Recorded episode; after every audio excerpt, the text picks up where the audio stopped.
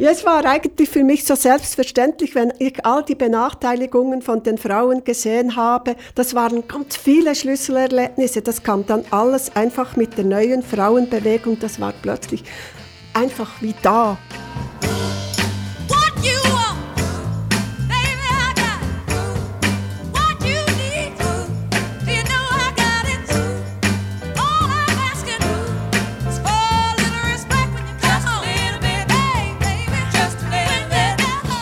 Das zähe Ringen um das Stimm- und Wahlrecht.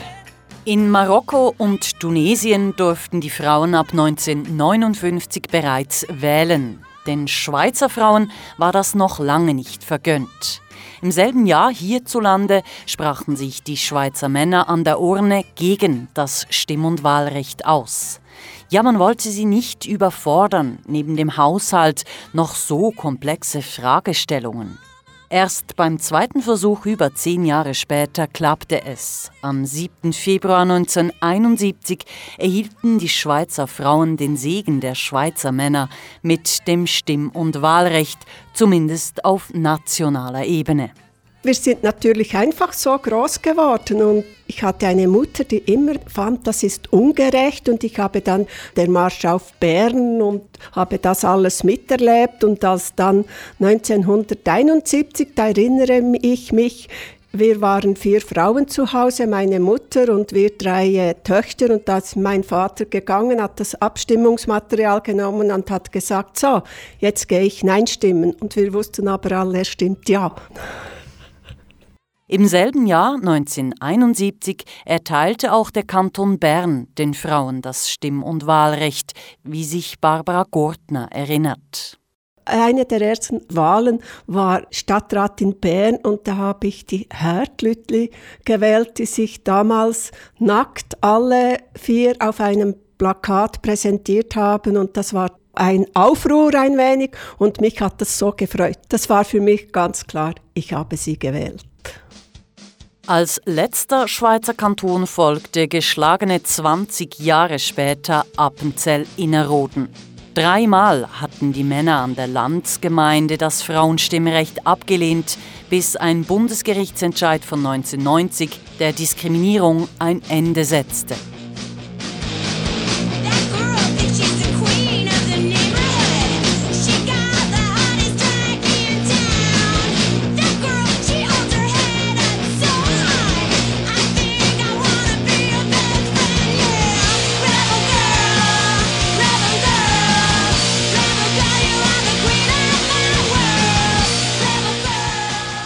Der lange Kampf um das neue Eherecht. Mit dem Stimm- und Wahlrecht war mal ein wichtiger Schritt Richtung Gleichberechtigung getan. Gleichzeitig aber hatte der Kampf gerade erst begonnen. Wir wollen alles und wir wollen es jetzt, erinnert sich Barbara Gortner. Wir hatten genug von zahm sein müssen, angepasst sein zu müssen, ja nicht äh, laut sein zu dürfen und nicht reklamieren zu dürfen. Wir wollten dann nach der Einführung des Frauenstimmrechts, wollten wir, dass alles jetzt endlich schnell geht. Wir wollten die Gleichberechtigung und wir spürten, das ist noch lange nicht so weit. Wir sind x-mal auf die Straße gegangen und waren immer laut und wurden auch gehört. Auch wenn die Mühlen der Demokratie bekanntlich sehr langsam mahlen. Bis 1988 war im Schweizer Recht der Mann das Oberhaupt der Familie und die Frau durfte den Haushalt führen. Das neue Eherecht, das die Frauen den Männern gleichstellt, ist also noch nicht einmal 30 Jahre alt. Also für mich eine der stärksten Einschränkungen war, dass Frauen, wenn sie arbeiten wollten, ein Verbot bekommen konnten von ihrem Mann. Also ich erinnere mich an Situationen, wenn ich Unterschriften sammelte, zum Beispiel auf dem Bärenplatz, dann haben Frauen unterschrieben und dann stand Beruf, da stockten sie und fragten, ja, ich arbeite nichts. Dabei waren es Frauen mit Kindern und ich habe sie dann gefragt, ja, was haben sie gelernt? Ja, ich habe das KV gemacht, Lehrerin und so. Und dann sagten sie mir, wissen Sie, eigentlich möchte ich gerne arbeiten, aber mein Mann erlaubt es nicht. Damals ist die Parole aufgekommen, das Privat ist politisch und das Politische ist privat. Und das war für mich ein ganz klares Zeichen, dass das eine politische Frage ist und nicht einfach nur eine persönliche. Das neue Eherecht kam erst 88 und damals wurde der Mann als Oberhaupt abgeschafft. Spät. Wenn Mann nicht wollte, blieb Frau zu Hause und entschied gar nichts keinen Telefonanschluss, kein Bankkonto, kein Mietvertrag. Wenn man wollte, konnte Frau nach der Heirat fast überhaupt nichts mehr selbst entscheiden und war bis in die späten 80er Jahre ganz und gar abhängig von der Gunst oder Missgunst ihres Ehemannes. Take this pink ribbon off my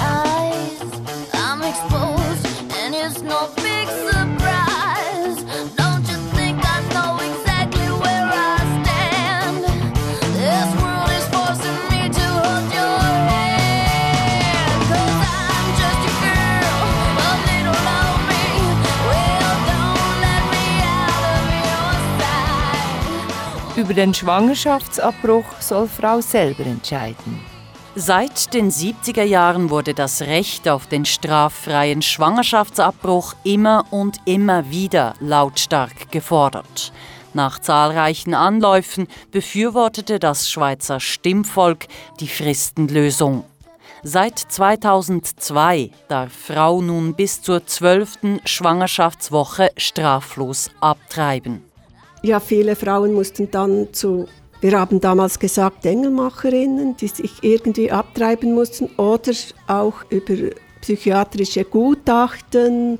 Es war auf alle Fälle einfach verbunden mit viel Angst und geht das, geht es nicht oder äh, das darf ich gar niemandem sagen, also heimlich im Versteckten.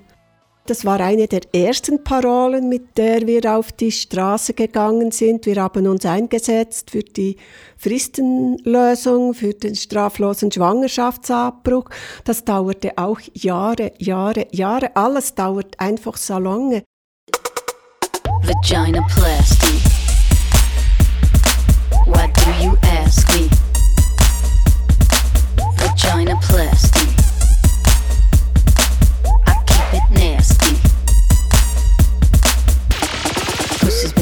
Proud of it. You could dig, dig, dig in and out of it. Make a crowd of it, bow down to it. Won't be long till you drown in it. An extra tongue is extra fun. He's extra hung, bring an extra son. Wanna join in too? Got room for you in my Lucy Lou. Happy pig and truffle, suckle, snuffle. Up a kiss, stuffing it, up in it. Are you up to it? Vagina plastic. What do you ask? Hat Frau eigentlich auch eine Sexualität? Die Entdeckung der weiblichen Sexualität wächst erst heute langsam aus den Kinderschuhen. Sexualität allgemein war bis in die 70er Jahre etwas, über das auch Barbara Gortner nur in der vorgehaltener Hand flüstern durfte. Ich erinnere mich als Kind, das war ein Tabuthema. Gesprochen darüber wurde nicht, weder in der Familie und schon gar nicht in der Schule. Das waren so die 50er, 60er Jahre und genau da hat sich die 68er Bewegung sehr stark emanzipiert und das thematisiert dass die Frauen dann noch ihre eigene Sexualität haben, die dann noch eine ganz andere ist und thematisiert wurde. Das war für uns damals ein Thema und ganz schön sehen wir das ja heute im Film Die göttliche Ordnung. So war das. If you had to wear my shoes, you'd probably take them off too.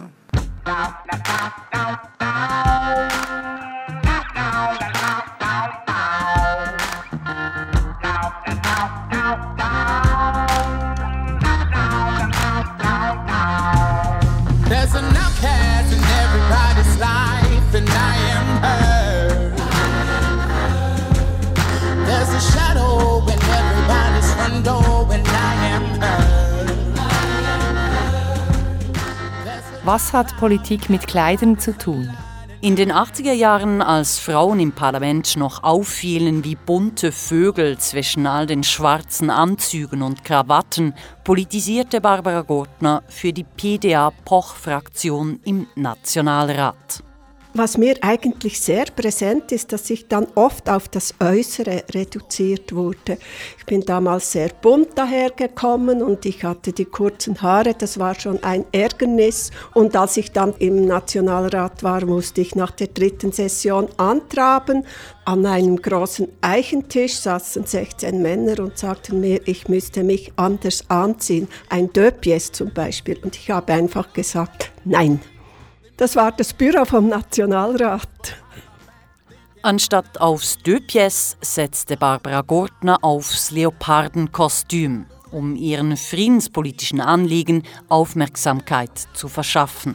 Das war damals ging um die Anschaffung des Panzer Leopard schon im Voraus war in den Medien, wer dann was zu diesem wichtigen Traktantum sagt, alles nur Männer natürlich. Und dann hatte ich einfach das Gefühl, hier muss eine Gegenstimme hinein, aber da wusste ich auch, da hört mir niemand zu. Und da kam die Idee übers Wochenende, habe mir ein Leopardenkostüm geschneidert, selber übrigens, und bin so an die Debatte gegangen. Und das kam zu einem großen Aufruhr. Die Sitzung musste unterbrochen werden. Und äh, es hat mir viel Kraft gekostet damals, sehr viel Kraft. Aber im Nachhinein denke ich, das war einfach, das war einfach gut.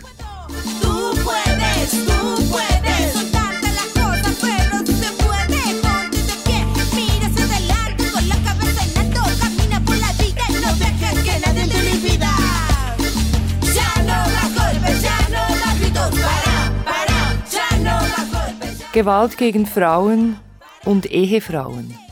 Bis am 1. April 2004, und das ist kein Scherz, galt häusliche Gewalt in der Schweiz als Privatsache. Wenn Männer ihre eigenen Frauen schlugen und misshandelten, wurde das bis vor 15 Jahren nicht strafrechtlich verfolgt, solange das Opfer den Täter nicht anzeigte. Selbst wenn die Strafverfolgungsbehörden davon wussten. Erst seit 2004 gilt Gewalt in Paarbeziehungen als Offizialdelikt. Das ist einer dieser Themen, die mir jetzt, mir persönlich auch sehr stark die Augen geöffnet hatte. Also damals hieß es noch, was in den eigenen vier Wänden geschieht, geht niemanden etwas an. Es geht uns sehr wohl etwas an, wenn wir hören, dass Frauen geschlagen werden nebenan. Das ist einfach unglaublich. Das tut mir heute noch fast weh. I wanna be a butch, I wanna be a butch, just a butch, cause butch are strong. Butch are sexy and wonderful,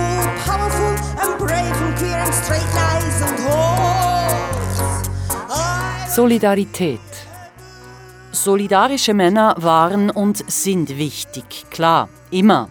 Aber Barbara Gortner ist überzeugt, dass es für den Frauenkampf ebenso wichtig ist, sich unter Frauen auszutauschen.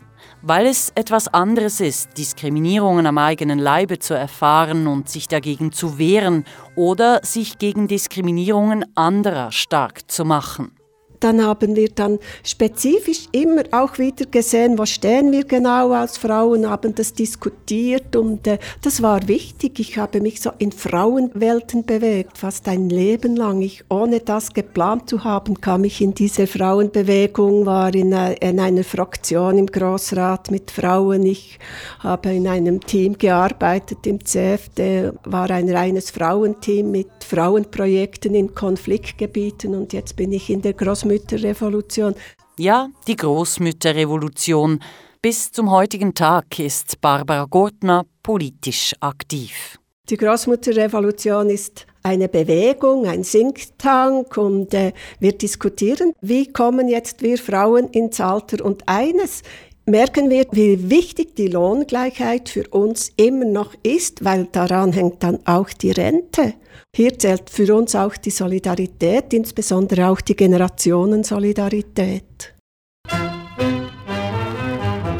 Solidarität und Auflehnung für gleiche Rechte, der Kampf geht weiter. Hey, ser mujer es una bendición, o al menos eso fue lo que nos contaron.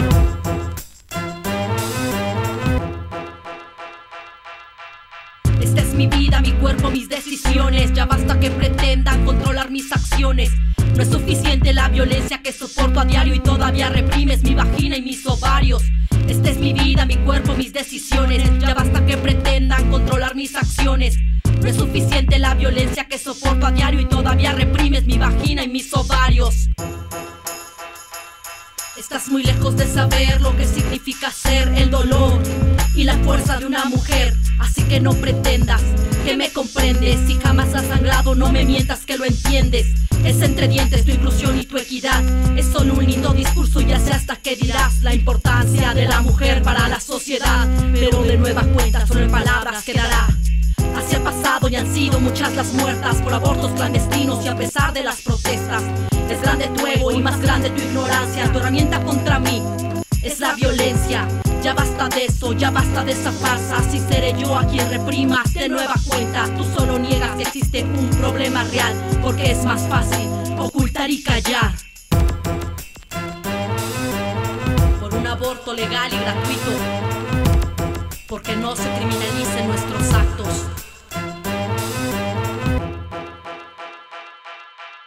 Esta es mi vida, mi cuerpo, mis decisiones. Ya basta que pretendan controlar mis acciones. No es suficiente la violencia que soporto a diario y todavía reprimes mi vagina y mis ovarios. Esta es mi vida, mi cuerpo, mis decisiones. Ya basta que pretendan controlar mis acciones. No es suficiente la violencia que soporto a diario y todavía reprimes mi vagina y mis ovarios. Voy decidida a no dejarme de tus leyes. Reprimes mi derecho y legalizas mi muerte. De cuando acá tú sabes lo que me conviene y de cuando acá decidir por mi derecho tienes. Derecho a la vida, sí, pero una vida digna. Dime si es digno cuando controlas y me humillas. Como siempre, todo es cuestión de perspectiva. Pero de quién, claro, no de la mía. No quiero más condescendencia de burócratas. Es mi derecho, no estoy pidiendo limosna. Debe ser también una garantía individual. Quiero despenalización. Quiero reformas, mi paciencia se agota y el mar casi se seca, pues llevo siglos esperando tu respuesta ante un sistema patriarcal que poco se presta. Pero entiendes, somos mujeres, la decisión es nuestra.